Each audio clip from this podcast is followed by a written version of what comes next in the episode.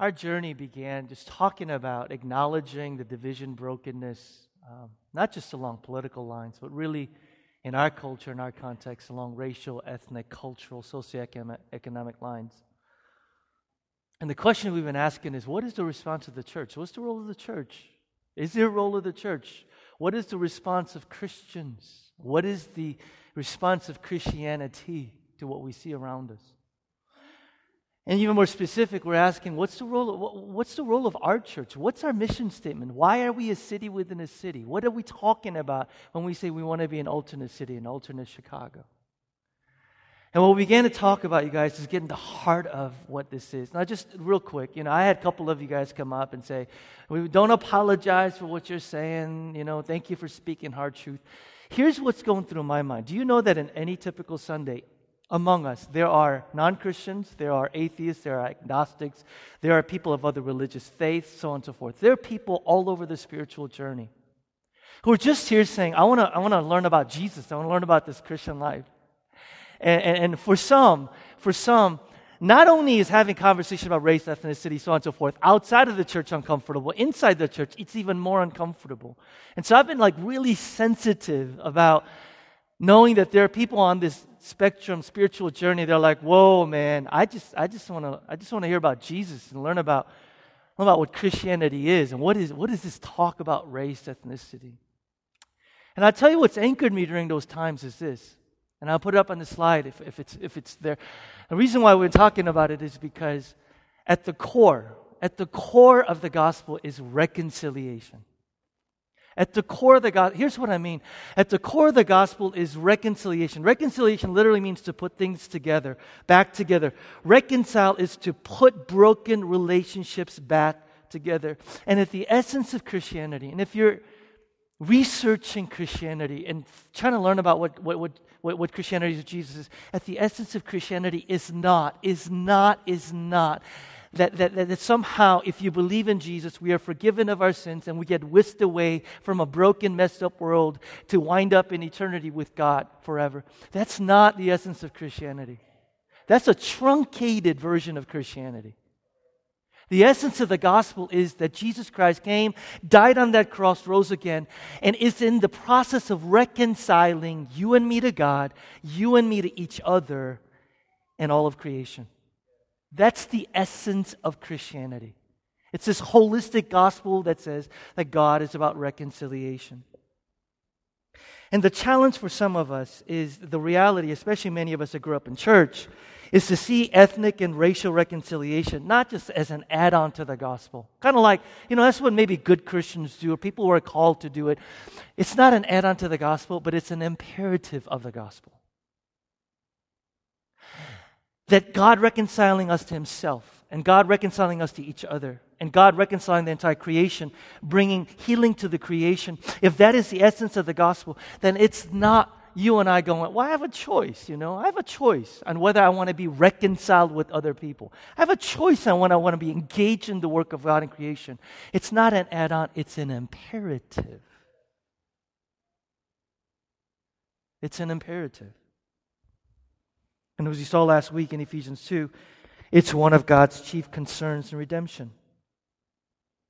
So here's the practical thing that we've been sort of uh, centering around, and that is we must demonstrate in our lives together the work of racial reconciliation. We must demonstrate in our lives together the work of racial reconciliation. The watching world has to see among us this God doing this work. The world has to see among us us making the invisible kingdom visible. The world must see the church and go, how is God going to heal all the mess that's out there? Oh, I know. We see it happening inside the church. We see it happening among alienated, divided people who used to hate each other, who used to not be able to get along. We see inside the church the work of God where He is restoring and healing His creation. Do you know where we get our church name from? Some of you know, some of you not. One of the places, Ephesians 2, verse 15, where it says, His purpose was to create in himself one new man out of the two, thus making peace and in this one body to reconcile both of them through the cross by which he put to death hostility. God is in the process of creating one new man, one new humanity, one new human race. in the church. 2,000 years ago, the outside watching world saw something happening inside the church they'd never seen before. People who hated each other, loving each other. Do you know in Acts chapter 11, Paul sees something that had never been seen before? When you go to a typical city in Rome, or city in the Roman Empire, here's what you saw. They had walls outside the city limits, outside the city to protect them from outside invaders. But within each city, there were dividing walls. Within the city, there were dividing walls where ethnic racial groups lived within the boundaries, physical walls. Why? In that time, you could be at a marketplace and somebody could just give you a look that will be the wrong look. And that would lead to vengeance. That would lead to violence. And one and one would turn into, I kill your family. And then your family would kill my people group. And then back and forth it went. So within each of the cities, within the city, there were walls that separated people. And guess what Paul and Barnabas saw in Acts 11 when they went to the city of Antioch? They saw people coming outside of the city walls within the city living together, raising children together, marrying each other, bearing each other. And they changed their world. The question we're asking in our church is Is that happening to us? Here's a quote the church is made up of natural enemies. What ultimately binds us together is not common education, common race, common income levels, common politics, common nationality, common accents, common jobs, or anything else of that sort. Christians come together because they've all been saved by Jesus Christ. They are a band of natural enemies who love one another for the sake of Jesus. So here's what I've been saying. Here's an acid test of whether you have been transformed by the gospel. Is there anybody in this room that you can look at and say, if not for Jesus, we wouldn't be friends? Is there anybody in this room that you could look to and say, it is only because of the gospel and Jesus and grace that we are friends? Because if not for the gospel and Jesus, my prejudice, my racism would keep us apart. If not for Jesus, my upbringing would keep us apart. If not for Jesus, our different political views would keep us apart. If not for Jesus, my loyalty to my in group and my friends with would keep us apart. If not for Jesus, all of these things would keep us apart. But because of Jesus, there's a level of depth in relationship here that could not be explained in any other way. Can you say that about somebody here? Secondly, here's another. Can you identify in which you have been fundamentally changed as a direct result of your interactions with someone of different race and ethnicity and culture? I mean, come on. How deep are these relationships here? How deep are they? How deep are they? Do we need each other? Is there interdependence? How deep are these relationships within this church? Are we sharing our greatest triumphs together? Are we mourning our greatest losses together? I mean, really, how deep are they? If you're new and visitor to our church, by the way, today will be a little unusual. Um, I'm going to, in a moment, bring up a, a friend of mine and then a group of people. And today we're going to share stories. You've heard for three, four weeks theological and biblical anchors. And today I want to share stories. But one of the things that I've, I've, I've heard over and over again is how do we do this? How? The how question is huge. I've gotten over and over again, how do we do this? But before we talk about the how and hear stories, here's what I need you to know. Our world, more than any other time, I believe in history, needs the church to be the church. Did you hear what I said? Our watching world needs the church to be the church. And I say this all the time. We don't just possess the message, we are the message. We are the message. The world is watching. They're paying attention. They're looking at us. They could care less what we have to say. They hear plenty of talk, but they're watching. They're looking. We are the message. And what is the message? What is the gospel that we are showing, we are displaying by how we do life together? We are the message. They're watching us. What is the gospel according to us? What are we saying about the gospel and reconciliation as the world watches us? We are the message. We are the gospel. They're looking at us, you and me, and saying, I've heard plenty. But what's your life like? What's your life like? Let me jump right to the how.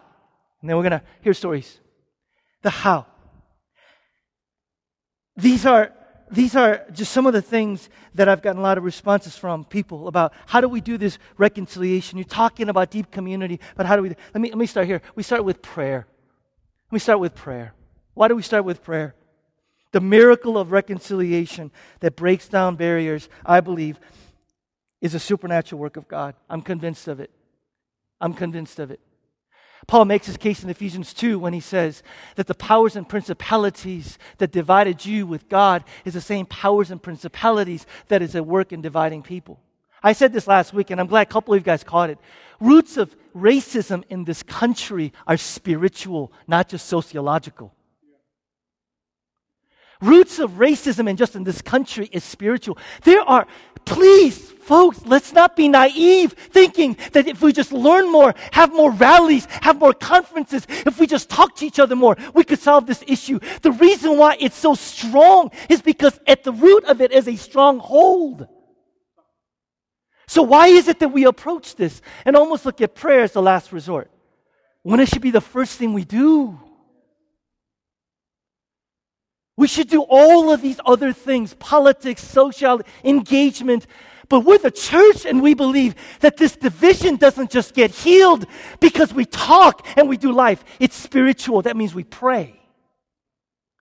By the way, for those of us that are at work and works in issues of injustice, it's astounding to me that for those of us that are at the most activist among us, neglect this as the last resort.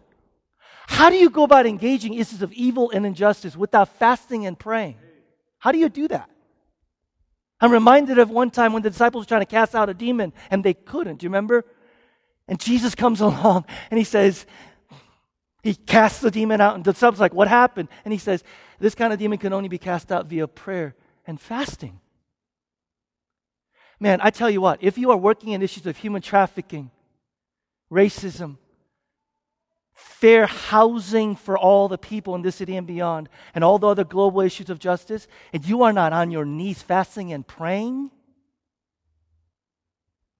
fasting and praying, when you pray for this city, are you praying for the spiritual roots that underlie the evil and injustice among us? Listen, after church today, we're going to have a concert of prayer. We're cutting our service a little bit short. Concert of prayer, about 30, 40 minutes. And I would hope that every single one of you, unless you absolutely have to leave, would stay because a big part of our prayer is going to be for God to bring down division, bring down various issues that hold us captive, spiritual root issues. And we're going to pray against those things. First for our church, then for the city and beyond. Secondly, small groups small groups. So we're going to talk about this as I bring a panel of folks. And you're going to hear over and over again that the most profound, important, transformative thing in my life in terms of doing this has been being involved in a small group of people where I'm doing life with. Third, and we talk about this worship and music. Music is so closely tied to culture and history. I'm inviting folks to go visit other churches. Go visit other churches. Pastor Angelo Tebow, who planted his glory Right now, they're primarily African American. They really want to be a diverse, multi ethnic church. Anytime you want to go visit that church, you let me know. She would love to have some of you guys come and visit and just experience a different style of worship. Here's another books, movies, and plays. And we're going to talk about some of this stuff today. For, uh, fifth, restaurants and food, intentionally eating at different restaurants, different neighborhoods, Chicago is a huge, huge, huge city for that. By the way, to engage us in more of this, uh, in I think about three, four weeks, Ashley, who works with our immigration team, they're going to have this huge sort of uh, getting more familiar with issues of immigration, but they're going to do this potluck dinner. I would hope that many of you guys would attend that as well. And then six, work. Some of you may have the option to make changes within your work or maybe consider another type of work that would expose you to different community, different group of people. Seven, consider relocating. Some of you guys live in a place you're like, I am with people that are just like me. And there are people who have taken steps to go, I'm going to move to a different neighborhood, maybe a different part of this city. And eight, be prepared to fail. Um, I don't know about you, but the only way that I've been able to learn cross cultural competencies by failing. Can anybody else relate? Anybody else?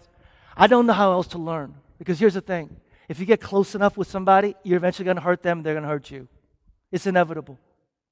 So if you've never failed in cross cultural relationship, chances are you're not close enough and you're staying pretty far behind. Failure to me is the only way to best learn cross cultural competency. Amen? I'm going to say it again. If you're in a place where you're like, I'm afraid to fail, here's the thing that's failing, because many of us hate to learn that way. We hate learning by failing, because failure hurts. You know what hurts even more? Failing people that you love and you care about. But there's no other way for us to learn. And as gospel centered people, we don't give up, but we push forward in this journey of saying, I'm going to offend you, you're going to offend me, and we're going to have the gospel at work in our lives. But we're just going to expect that we're going to fail in this area. How to fail well. One, um, ask questions. Given the opportunity to learn from somebody, questions are your best friend. Two, avoid assumptions. When you recognize you have assumptions beneath the surface, go ahead and ask questions. Three, and this is the most important, say, I'm sorry. A lot. A lot. Apologize for things you did, but also apologize for things you failed to do. Four, avoid defensiveness. The only way to grow in this area is to receive feedback when we offend. I think welcoming feedback is absolutely critical. Five, become a trusted person over time. Again, I'm going into community because I just don't know any other way for us to grow in this area unless you have meaningful relationships with people where you're spending time together. Um, I say it again most of us hate the idea of failing relationally, not just because we hate learning that way, but we hate the fact that we might hurt and offend somebody we care about. But that's so we remember the gospel of Jesus Christ that gives us a reminder of who He is and what He has done for us. Uh, today, uh, uh, here's what we're going to do. I'm going to invite Scott. Come on up, Scott. Scott, and then after Scott, I'm actually going to invite a number of us uh, that belong to New Community as a part of our church family. By the way, um, let me welcome Scott.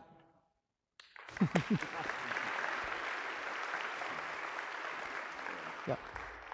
Scott and I met at Trinity, um, alma mater. Um, and I, I've gotten to know Scott better over the years, and he had me come and preach uh, at Trinity, um, primarily white institution about issue of race, racial reconciliation. And uh, I've got to know this brother and, and have, have, have, appreciated his heart for this. And, and, and the reason why I asked him to come and kind of start this, this journey of discussion and sharing stories uh, in regards to this very difficult topic is because um, during the sermon series, I've gotten the most questions from white folks in our church who say, How do you do this? All the way from, I have some folks that I'm friends with, but I have a hard time going deep. To, I never really thought about racial reconciliation as part of the gospel, and I, I, I don't know exactly what that means. To, I'm struggling with guilt. I'm paralyzed with guilt. I don't think I'm a racist, but I'm paralyzed with guilt. How do I move forward from this? All the way to some people going, My issue is I feel self righteous. I feel like I'm the white person that gets it, and I'm judgmental of all the other people who don't. All over the spectrum.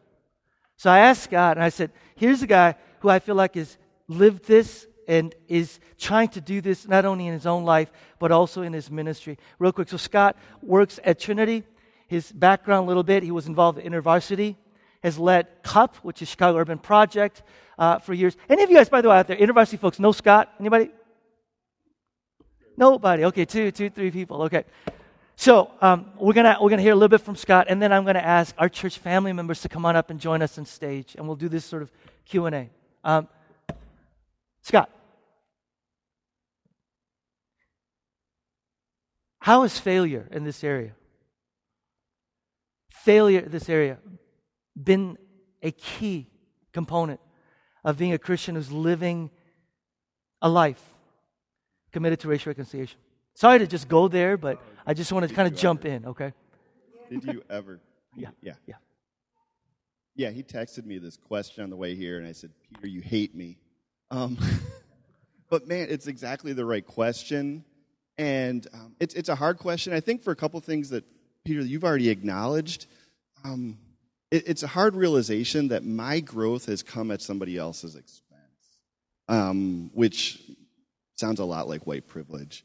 Um, you know, I've benefited from things that, uh, that someone else has because of their sufferings and their my opportunities have come with someone else's lack of opportunities and um, so i think it's hard be, to acknowledge that i've grown as my brothers and sisters have been hurt uh, specifically by my actions. It, it's, it's kind of a hard question because i live in a majority culture that says to be labeled a racist is, is about the worst thing that you could be called. Um, and yet man, that's the only way I've grown.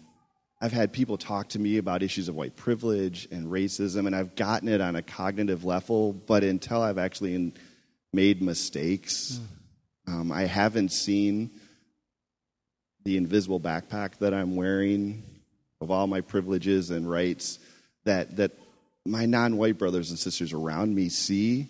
Um, but it's in those moments of failure that I say, wow, that thing's pretty heavy and pretty packed, isn't it? Um, and it leads me into the conversation with some humility um, and an understanding that God's at work. I think you, you, mentioned one of the failures of our theology is that we're saved and then we go out. That's right. You know, I think another failure of our theology is that we're immediately made perfect. Hmm. You know, we're, we're broken. We're here because we're broken and we're in need of a Savior again.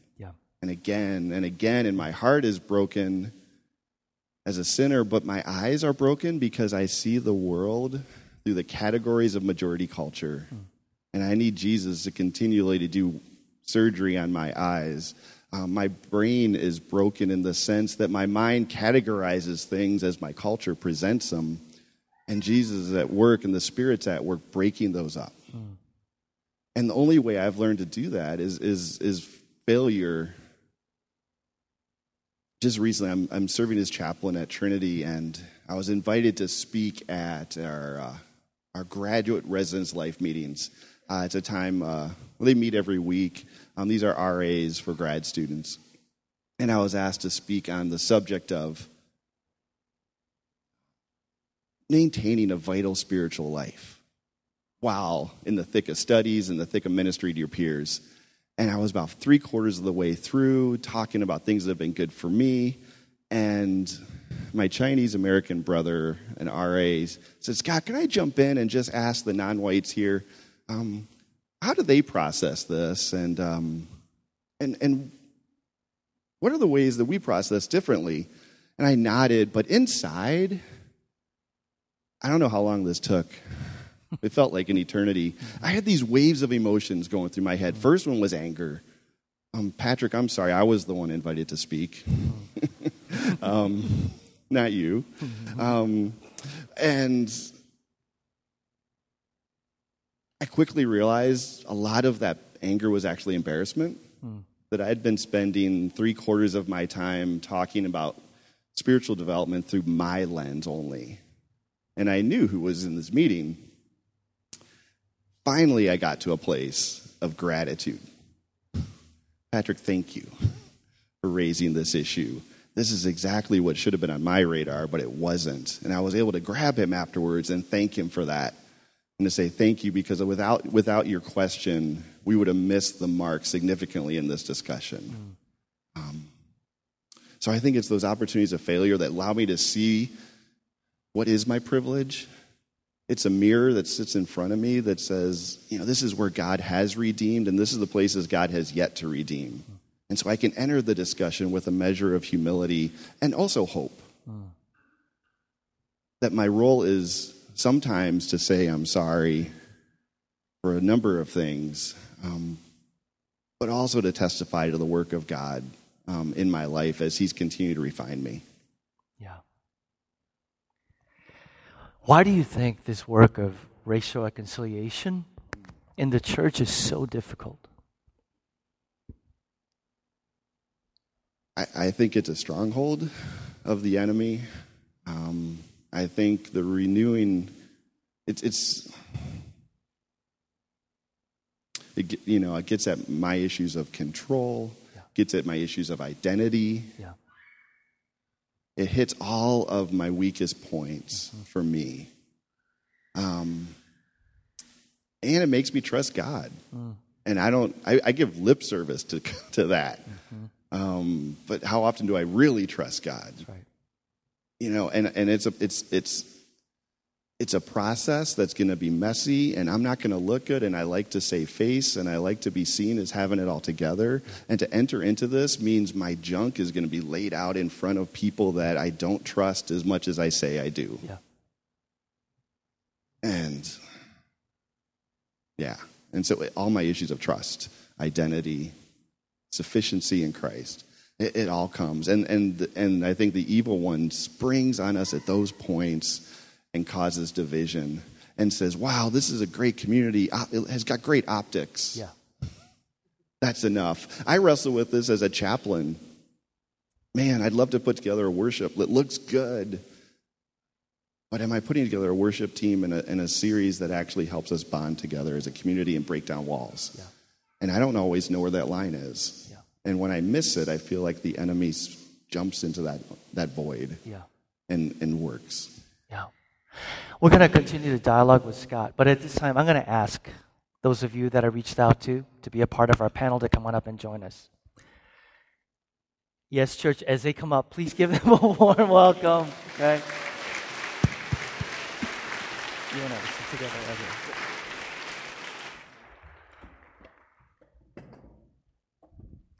Reached out to these folks because they are uh, non experts. Intentionally said, we don't want any experts uh, or people who feel like they've arrived, because none of us have. They are your friends, they are your community group leaders, they are people that you do ministry with, um, they are your brothers and your sisters. Um, what I'm going to do right now is real quickly just kind of have them introduce themselves to you. Um, and you are welcome to say, woo, yay, or whatever. They're your friends, okay? This whole conversation, maybe it's just me. I, am just going to throw this out. Maybe just me, but it's just, I just feel so heavy. It just, it's just a heavy topic, you know, and I've, I've just hated these Sundays for me personally because it's just so heavy. Um, and, and, and the heaviness is going to be shared now with the rest of our, our brothers and sisters. So I'm going to start right here. We're going to pass around our mics. Use both of these. Okay. Hi, I'm Lorena. I am Tim. My name's Dusty. My name's Kenny. My name is Ruth. I'm Haley. I'm Jen. I'm Blessing. So the way this is going to work is this, okay? Series of questions. And by the way, we're going to give you an opportunity to dialogue with us as well. Uh, I'm going to go and ask these questions, and we're not going to go just you know one at a time. I'm going to ask anybody that wants to jump in to say, "Can I have the mic?" or whatever, and just jump right in. Uh, before you do, um, you've told us your name, but tell us a little bit, sort of, about your ethnic, racial heritage, okay? And then uh, any other pertinent information that may go into um, what you want to talk about. So here's my first question. Here's my first question. We're just going to jump in. First question is to you, what is racism? And how have you encountered racism? Um, and if you can be real specific, perhaps about most recent examples, um, that would be helpful. So,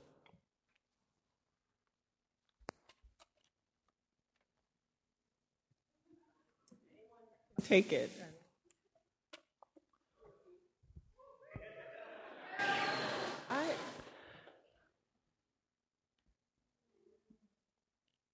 Thanks. Tim. Well, many times we, yeah, can you hear me? Yep. Yeah. Many times uh, uh we think of racism just on a, uh, Oh yeah. Oh that. Yeah. Yes. Yeah. Um, like he said, I'm a black man. And, uh, yeah, I mean, briefly, yeah, the history of my people in this in this country. Um, I have not been able to trace my family roots back to a specific tribe in Africa, but that's the history of my people uh, with uh, slave trade, being in this country uh, over centuries, and here I am. So that's my history, a black man.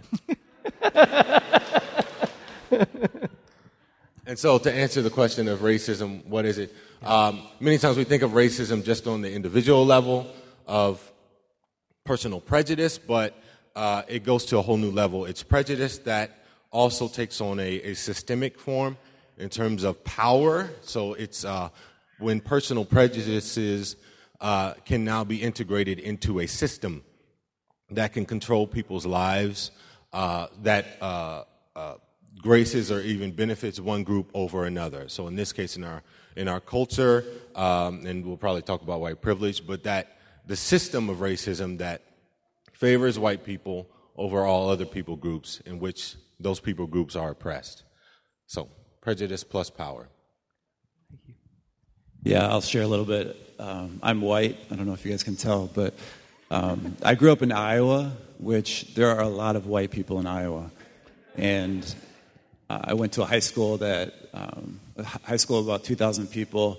There were probably less than 20 non white uh, people in our high school. And so I grew up probably the first 24, 25 years of my life not really knowing that racism ex- existed, like kind of hearing about it, but um, not ever experiencing it, um, not being introduced to it until really experience uh, experiences overseas that I experienced on mission trips and different things, and kind of this issue of white privilege uh, experienced in other countries. And so, um, not really until I moved to Chicago was was when I actually experienced kind of racism um, on a domestic level.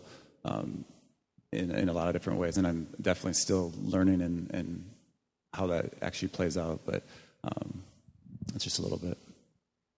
Okay. Blessing. I'm also a black woman, in case that wasn't obvious. Um, but then what I'd add to that is I'm first generation. My parents immigrated here from Nigeria, so mm.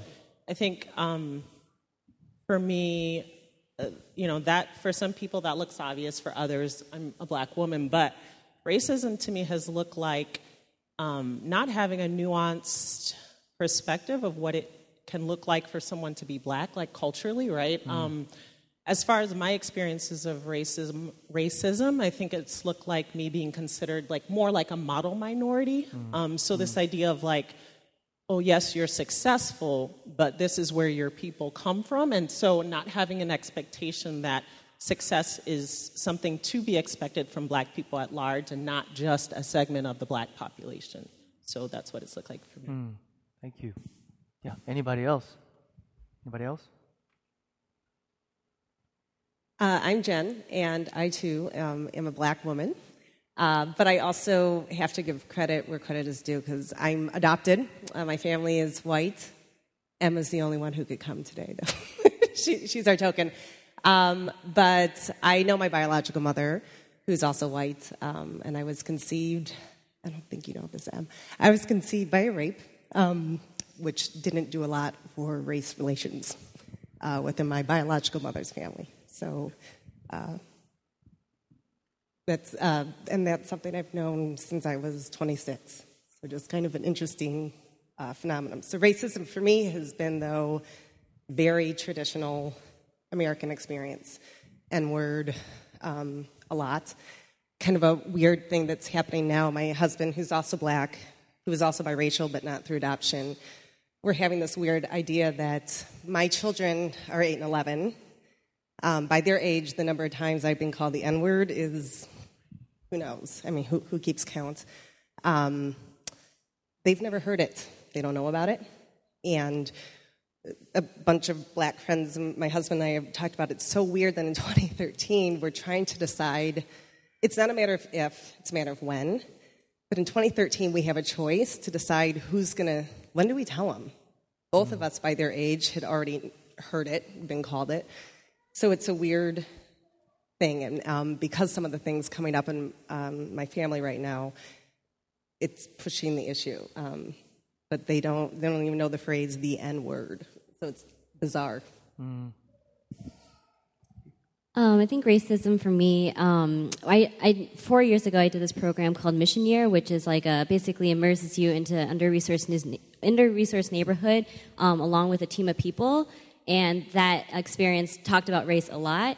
And so my, um, my director actually asked me at the beginning of the year, like how I had experienced racism. And I looked at him and I was like, well, my brother kind of experienced it because he was called all sorts of things, but I don't know if I have. Um, and that was kind of like the indicator for me, kind of on how much I grew my understanding what racism was um, throughout the year, because throughout the year I realized that racism isn't just um, hate crimes or prejudice, but it is a system. It is this, this reality of what's going on in, in society. And so, um, things like for me, just really processing racism is like things that exist. Um, for example, like why is it that when I was younger, I didn't, I always thought of myself as white? or I didn't like my eyes, or I didn't like the fact that we were Chinese, or I didn't like my food. Um, another thing is like I recently had a discussion with um, all white brothers and sisters um, about race, actually, and one of the people that um, meant talked was kind of like, why are we? Why do we keep talking about this? Like. Why does it really matter? And so I actually asked everyone in the group, like, if you're to come right now, think of five if you're think of five words for your identity, what things you identify, well, you know, mother or, you know, I'm woman or whatever, think of those five things. And I gave them a pause for just like a couple seconds, and I said, um, I want you guys to raise your hand at this point. If in those five things that you just mentioned, if race was one of those things, raise your hand. Um, and only a few of us and I, only me and a couple other people who were just kind of used to this conversation raised their hand. and Everyone else in the room didn't raise their hand because race wasn't a big deal for them. So I think it's just this idea that um, people of color think about race all the time, and why is that? And I think that's that's kind of byproduct of racism.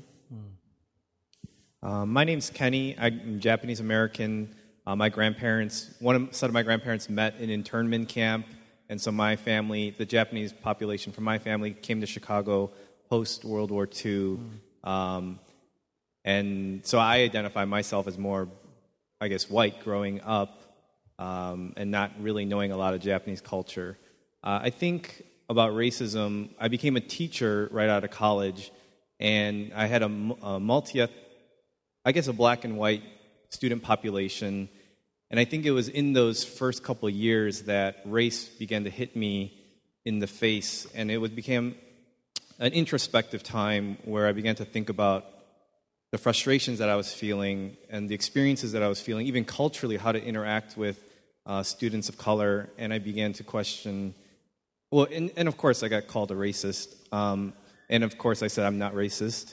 Um, but at, through, the, through the course of teaching those first few years, I began to open the door to say, to myself, am I racist? Do I have prejudices that I don't want to admit because it's not a fun thing to say, it's not a fun thing to admit, uh, but to, to be honest with those conversations with myself and to give myself that freedom to think about those things and not feel uh, ashamed or, yeah, think of myself in the way that I think of other racist people, but just to begin to have that conversation with myself. Let me ask this question.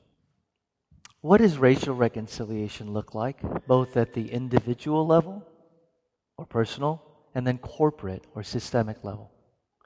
What does racial reconciliation look like, both at the individual, personal level, and then also corporate, systemic? Because I hear a lot of you guys, and your sharing is about the systemic issues. So, so talk a little bit about how, how, how, how when we talk about racial reconciliation, it's both of those. And how, how do you see your role? How do you see the church's role in that? Lorena. Um, I'm Lorena, and I first want to first describe a little bit of sure, sure. Um, the first question. I um, was born in Mexico, so I'm first generation, and growing up, I think I experienced racism first through myself, um, because I didn't want to be Mexican. I wanted to be like everybody else, um, or the privileged um, in the city, which were unfortunately um, white, so I wanted to be everything that had to do with that and nothing to do with being Mexican. Um, and it wasn't until later on, maybe in my late teens, early 20s, where um, God blessed me with the opportunity to be in programs and in a church like this where um, there is a ton of different skin colors and backgrounds, whether it be financial or um, different levels of, of Christianity. Um, and experiencing racial reconciliation um, for me has been such a blessing. Mm. I have had um, issues with being Mexican, and um, it wasn't until somebody that looks different than me thought it was cool for me to be Mexican, and they wanted to learn about um, making tamales or um, how we spend our Christmas or what do we do for Thanksgiving? Because Thanksgiving is not a Mexican holiday, but we still celebrate it. Um, and so for personal racial reconciliation has been people in my life opening up um, mm. not just um, their homes and their lives to me but also wanting to be involved in my life and yeah. my family and yeah. um, caring about what it means to be an immigrant what yeah. it means to be mexican what it means um, to to be a Christian who is an immigrant and is Mexican um, mm. in a city like Chicago. Mm. Thank you. Thank you. Anybody else? Yeah, Jen. Um, racial reconciliation for me is, I struggle with that question when you sent it because um, it doesn't fully resonate with me. I think of um, the first thing that comes to mind of recent, I think of you know Senator John Lewis, who was a freedom rider, who in exiting the bus at a train station was attacked and not protected by the police. Um, in recent years, one of those police officers has gone to him, badge in hand, and said, I was wrong. Mm-hmm. I failed to do my job, mm-hmm. which is to serve and protect. I failed professionally, I failed personally, mm-hmm. I failed as an American. Um, and that's a bit how I felt too when you were running the, the tweets mm-hmm. when Miss America won. Yeah. Um, I was pissed seeing some of that. Part of me wanted to cry, but it was because as an American, it was embarrassing, even with our history. Yeah. I just wanted to hang my head in shame. Um, but it, you know, looking at, and I, you know, I'm a Black American, but I only am an expert in my personal experience. Mm-hmm. So, um, yeah, I grew up in a white family, and as a baby, it's all I've known. My oldest brother and I are probably closest. He's eight years older, and he has said to me through the years as we've talked about race, one, I realized I had to. Um, I was called nigger sister when I was six years old by a boy in the playground, my brother's, my younger, older brother's friend, who punched him. I'd never heard his first hearing the word. And I just remember thinking, John is going to get in a lot of trouble for hitting, because that was wrong. I didn't know. I knew it was bad, like the F word, the S word. Um, and he's the only one in my family to witness me being called the N word or any racial injustice. Um, and so Jeff and I have talked because he said, you know, I just assume it happens, um, but I've never seen it. He's like, you know, you're just Jenny. You're my younger sister. You were annoying. Get out of my room. Stay out of my clothes. Leave me alone. I have friends over. Go away. Um, so I appreciate the sentiment behind that. But yeah. I know in work he has said, yeah, racial stuff comes up, and he's so disgusted he yeah. walks away. Yeah. And Martin Luther King, among many, has said sometimes the greater betrayal is silence. Yeah. And so I've been challenging my older brother. My parents, this is not an issue. Like, God help you if you commit any any injustice, and like you'll have to dodge them. Um, and so a challenge for him is he is so disgusted he wants to disengage and basically yeah. cut that person off and yeah. i you yeah. do a disservice and you don't help me even if I have to put in that context. But don't do it because I'm your black sister. Do it because it's wrong. Yeah, it's just wrong. Um, but that was how I was raised. Is it's, it's hard to find good people. I can't really care about what color they are. Yeah. Um, it, but that has never resonated with me. But I also grew up in Chicago, so I saw a lot of that. But I think at a corporate level, um, you have to say something. And if you're fired for it, then that's not where God means for you to be. Or maybe you challenge that system. Um, mm. On an individual level, mm. it's really hard because I don't. I've never been called the N word by anybody, I guess, who mattered to me, so it didn't really hurt. So it's a weird thing. I just hate it. Yeah. Um, but yeah, so I think that silence is unacceptable to me. Hmm. Um, hi, I'm actually biracial, so I'm half Korean, half Caucasian. Um, my dad is Korean. And I think, um, well, I grew up in the northwest suburbs in a very primarily white um, area. And um, I think for a long time, you know, I thought, you know, I, I, didn't grow up hearing the idea, idea of racial reconciliation, but um, from my household and from what I saw, you know, I just thought it was something that you weren't really supposed to talk about. Um, and it was something that you didn't acknowledge, and we could just get, all get along and ignore the whole um, racial aspect of our identities. Like that was um, that was good, and that was um, you know the the idea of colorblindness that Pastor mm-hmm. Peter's been talking about. And so when I came into um, college and you know was more involved in the church and people started talking about racial reconciliation and started talking about race and it was really hard for me and i was just like why are we talking about this? And it causes so many problems and um, i felt like it was um, it was going against everything that i had grown up thinking. Um, and so you know as i was thinking about this question of what is racial reconciliation this week I, I, I related it a lot to my relationship with the lord and just recognizing, you know, to be reconciled with God requires this state of repentance, of mm-hmm. recognizing, um, you know, my sins and my wrongs before stepping into this renewed effort at relationship with the Lord. Mm-hmm. And I think in the same way, in my relationships with other people, there's this stage of recognizing the hurts and the wounds and the wrongs um, that have been done um, before you can really step into that um, reconciled relationship with other people. Mm, thank you. I think for um, for me, I'm Scott again. For for me, um, one aspect of racial reconciliation is consistent engagement. Mm. Because for, for me, I think the heart of white privilege is the ability to pull out of the discussion at mm. any time I choose. Mm. And I have played that card when it got hard. Um, I have, and I've seen my brothers and sisters play the card of, you're right, I'm a horrible person. I apologize. And, and I'm using it not as repentance, but I'm using it as disengagement. Mm-hmm. And then I'm just going to extract myself. I'm going to go living the way I used to live.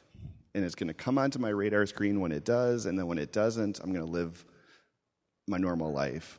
And for me, God continually says, call, calls me to engagement, consistent engagement on a relational level. Mm-hmm. You're my mm-hmm. friend. Mm-hmm. Can we let's continue to figure out our relationship. Let's continue to love one another. Let's continue to wrestle with the messiness. And I think on a systematic level of naming things when I see them. Mm. Um, so that maybe my brother or my sister doesn't have to be labeled the angry whatever. Mm-hmm. Um, where I can maybe I can step in and if I see something, I can name it, um, and to do that consistently and not have this one foot in, one foot out, mm. which is so tempting because it gets hard and it, I get tired. But man, my brothers and sisters have it hard all the time, and they get tired consistently, and that isn't an option for them. Mm-hmm. But it's an option for me, and I, not, I need not to take it. Mm. Anybody else? Yeah. I think on an individual level, um, I mean, I'm just so happy to see, even though I look out, like everyone's here, like even in the midst of this hard sermon series, like people who keep coming back. Yeah. I think that says a lot about, like, I kind of hear you sharing, like, I think celebrate, uh, racial reconciliation is kind of like stepping into the hurt, sitting with that un, unjoyful tension, but then through that you also experience the joy, right? We all seen those pictures of like people of different races holding hands and you're just kind of cringe at that picture. But why is that? It's because it's not a really full picture of reconciliation, right? Yeah. We're willing to take in all the happiness, the joyful feelings, but not willing to walk with our brothers and sisters in the pain. Yeah. And so I think being d- diverse and being of different races, it's a beautiful thing, but it's also a really painful thing. So I think walking into that in individual conversation is means like, hey, I want to hear your pain. Like even if your your story kind of makes me feel uncomfortable, I want to welcome that. But I also want to welcome this journey. I want to walk with you through that. Yeah. I think even on a corporate level, um, that program I was telling you about, guys, about Mission Year, I actually am on staff with them now. So I think I was leading a group in worship and actually um, uh, led a song in Spanish, even though I'm not good at Spanish. Um, but one of the people who came up afterward was kind of like, hey, that was really meaningful to me. I, I cried because that was kind of, that's my heart language. And I've never been in a, a congregation that, with other people who aren't, you know, she was um, Mexican, um, that don't, that sing that. And um, I think just, I think corporately that means like, hey, allowing someone who is often mis- underrepresented or isn't given that voice to be like, hey, your voice is really important, your culture is really important. We want to integrate that, and not only do we want to do it as an add-on, it's like we actually really need that culture in your your background. Yeah. So I think just, I mean, I think part of it is just changing the perspective of like, not like, oh, it'd be nice to have this, but like, hey, I really need you. Um, I think systemically, I think it's like this movement of like bringing awareness, reading books, having conversations, and kind of constantly digging into that tension and joy, tension and joy, um, and being willing to. And it's a marathon. I think racial reconciliation is a marathon. Thank you. Um, I think for me, I think about the individual level and have just been struggling to kind of get out of this place uh, through the sermon series of feeling like um, this is, doesn't feel as new, right? So, um, and I, you know, was dialoguing with Pastor Peter about it and maybe feeling like um, I could use more compassion for those of my brothers and sisters who are in this place where they're kind of starting to question. And I think for me, it means that I need to be patient enough and um, care enough to be willing to engage. Um, and I think just on an individual level, like, I think my tendency would be to disengage or disconnect from those folks that um, exhibit or say things that I just am like, I'm not down with that. So obviously, we have nothing in common, right? And so the people in my life who are part of a majority group, they feel like they're people that I feel like get it. But then um, I just kind of cut off the others. Yeah. And so I think um, being willing to be uncomfortable, to um, have conver- care enough to bother to um, bring things to people's attention, um, as well as be humble enough to like actually care, Yeah. um, is something that I need to work on.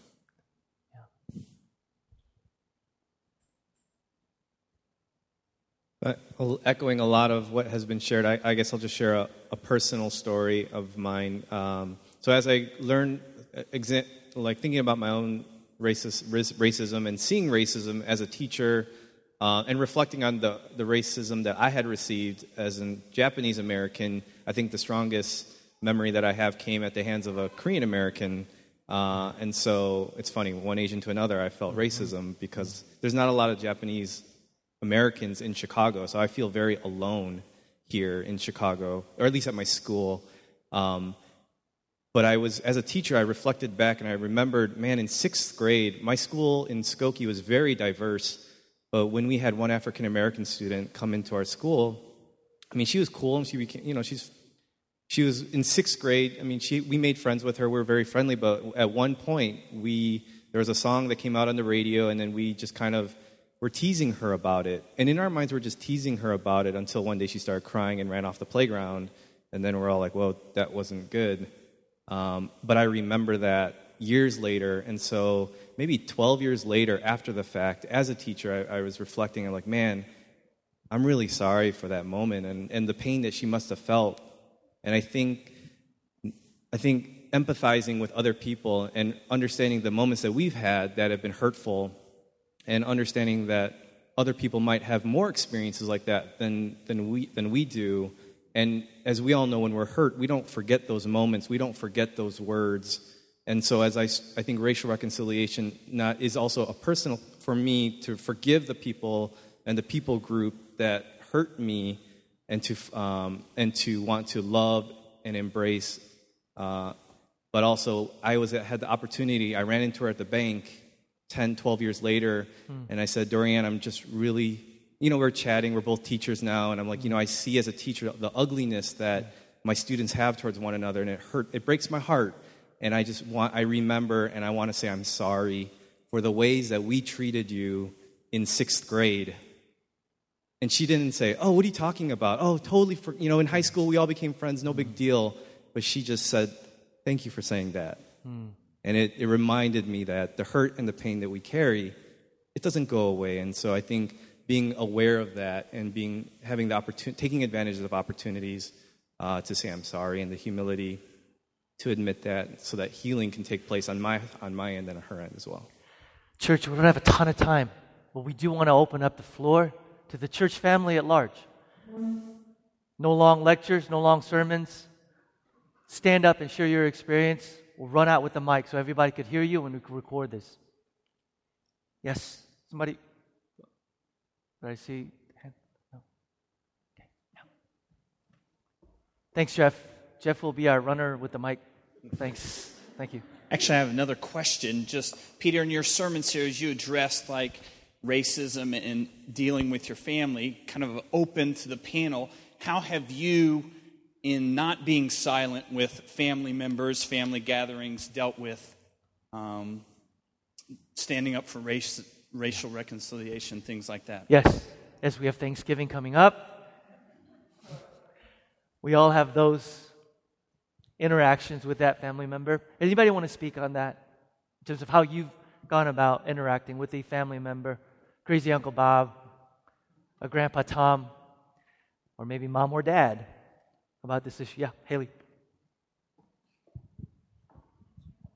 Um, so, like I said, my dad's Korean, and I've actually been surprised that that's where I've heard the most like racist comments growing up, um, because my dad experienced that a lot of a, a, lot of racism immigrating from Korea when he was in middle school, um, and so I had a conversation with my dad just last summer. I was home and we had dinner, and my dad mentioned how he had just a really negative experience. Um, with an African American man when he was in the Marine Corps, and he was just talking about how that he's like this one guy just ruined it, you know, for everybody else, and like just m- was making assumptions about everybody else from that race, and like he was like, I, you know, if I had to hire someone or blah blah blah, and I was just like, Dad, you can't say that, you can't do that.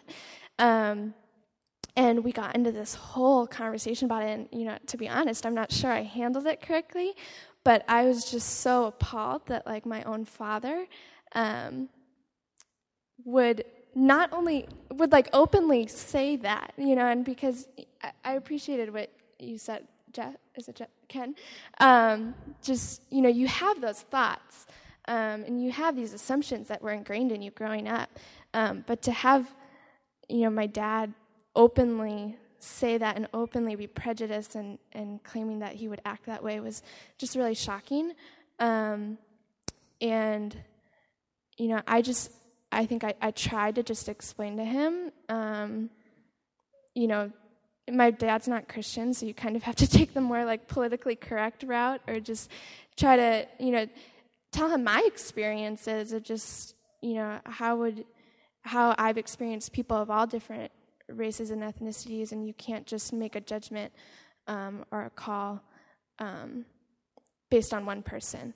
Um, but I think it's I don't know. I think I think it was it was a difficult conversation.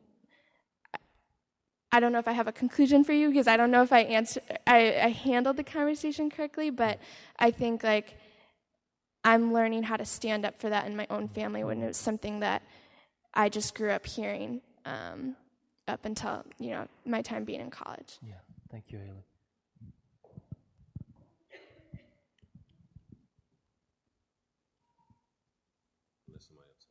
Well, I'll just answer this question yeah. Go ahead. quickly. Um, just knowing myself, how my parents taught me, um, especially with who I would marry, uh, would be a woman who loves God and loves me, and uh, that was the only criteria.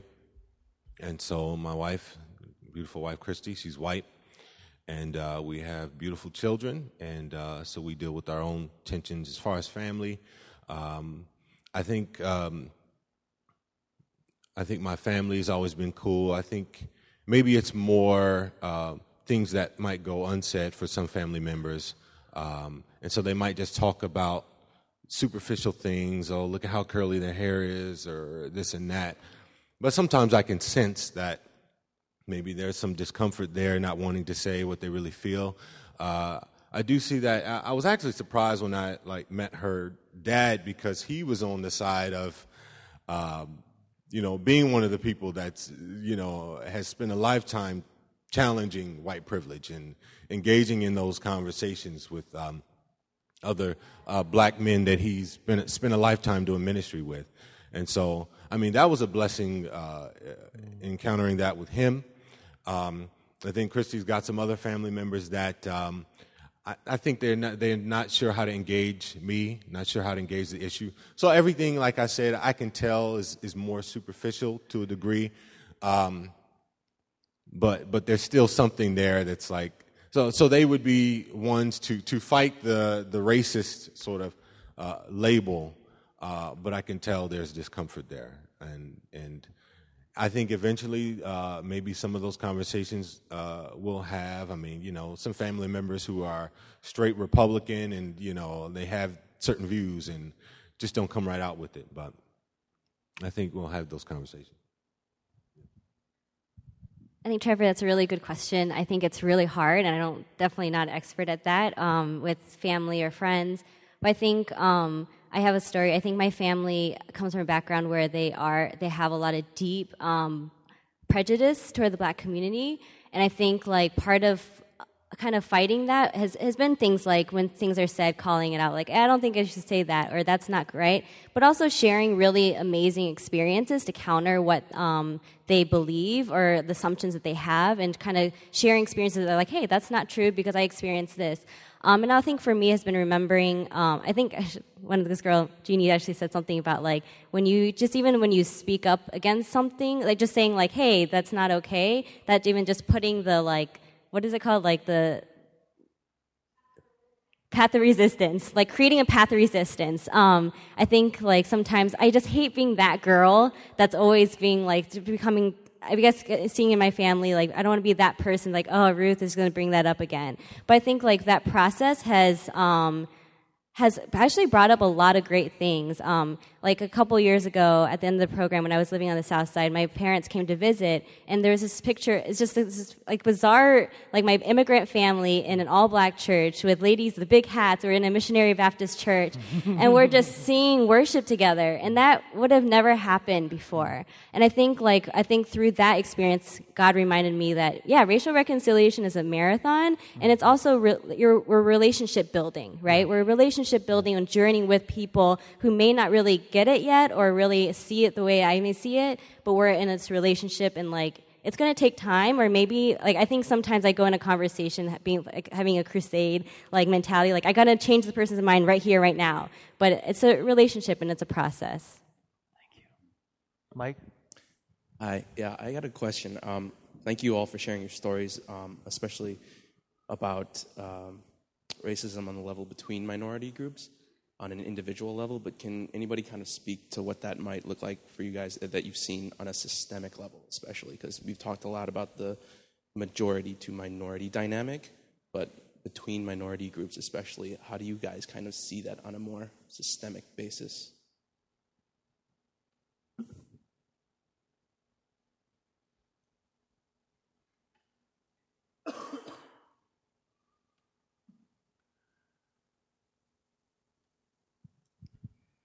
Um, I'm holding the mic.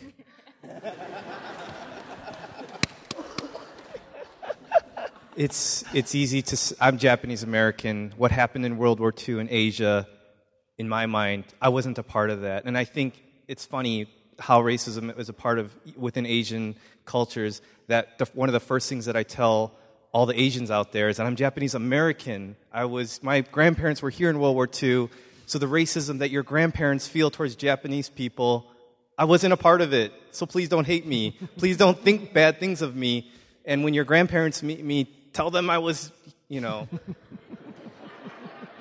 And for those that are not aware, and I wasn't aware of this until college, is that the Japanese military did a tr- uh, tremendously horrible things to Asia, to China, to Korea, and even now they're they're trying to you know in Japan it came out that they don't even teach that in the element in the, in the Japanese schools of all the the terrible things that Japan has done.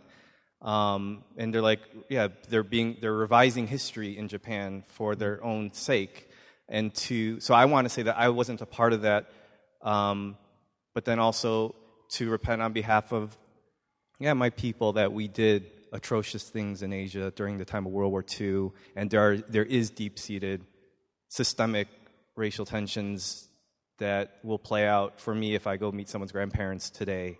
Um, so yeah.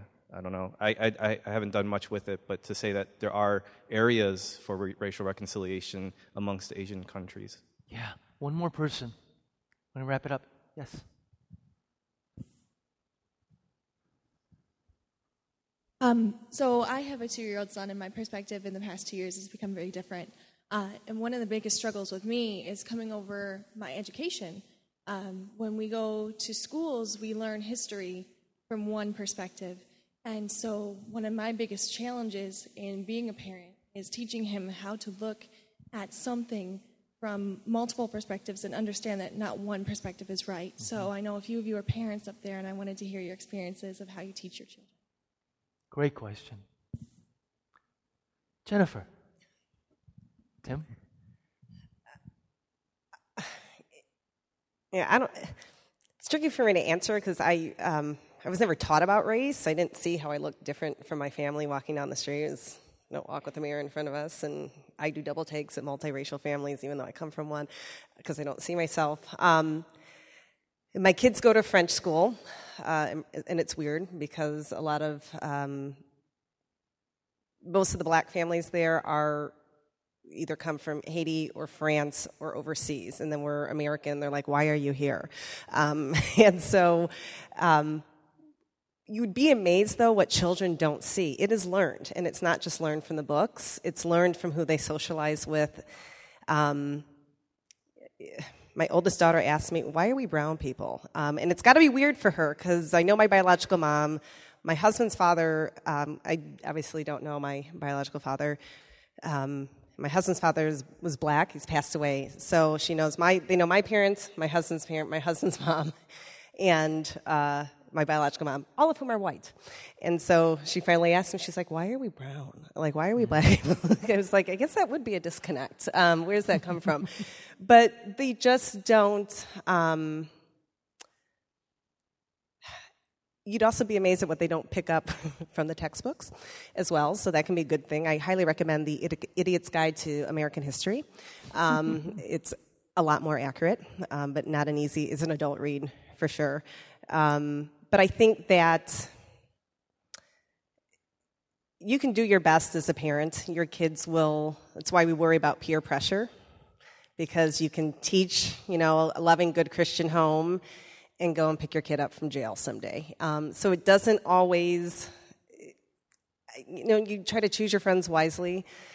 I think having open dialogue, um, I am most amazed about what my children and their friends don't see. And um, we were talking about somebody who is Asian. Oh, we were talking about Pastor Peter.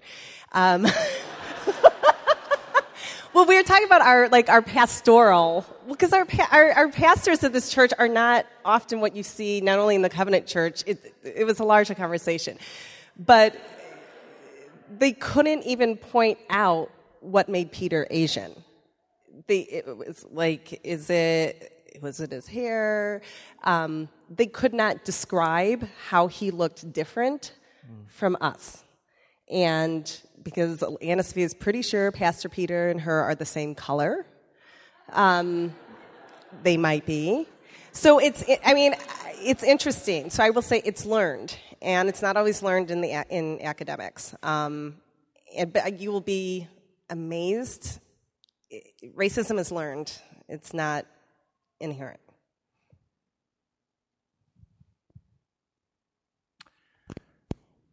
Do you want to share? Go ahead. Okay, briefly, at least for Christy and I raising our children, uh, one, I guess the motto my dad always taught me is to really know your history, son. Uh, know your, your black roots. And so I think that's where I would start uh, as far as teaching our children the history. Uh, and of course, they're growing up in a family where they, you know, they got a black mom, uh, black dad, and a white mom, and you know, uh, so they're seeing that, and you know, they're, you know, making little observations, you know. So BJ starts telling me, you know, Daddy, you have, Daddy, you look like chocolate, you know. So those kinds of, um, you know, so they're making those observations. For me, I think about, and, and they're growing up in a diverse community that's how I grew up. Uh, I grew up in Waukegan, which is, is, is, black, it's white, it's Hispanic, predominantly Hispanic, uh, uh, Spanish speaking. So I think that's. Chrissy also grew up in uh, where she had diverse uh, group of friends around her. So I think we both have had that experience, and we want to teach our children the importance of that. So we teach. There are other things that we do as far as them learning words in Spanish, other things uh, that that we also want to expose them to, and, and so the friendships that we have around us. But yeah, it's really teaching the history, it's teaching the truth too that yeah, people are to, you look different and people are to treat you that way.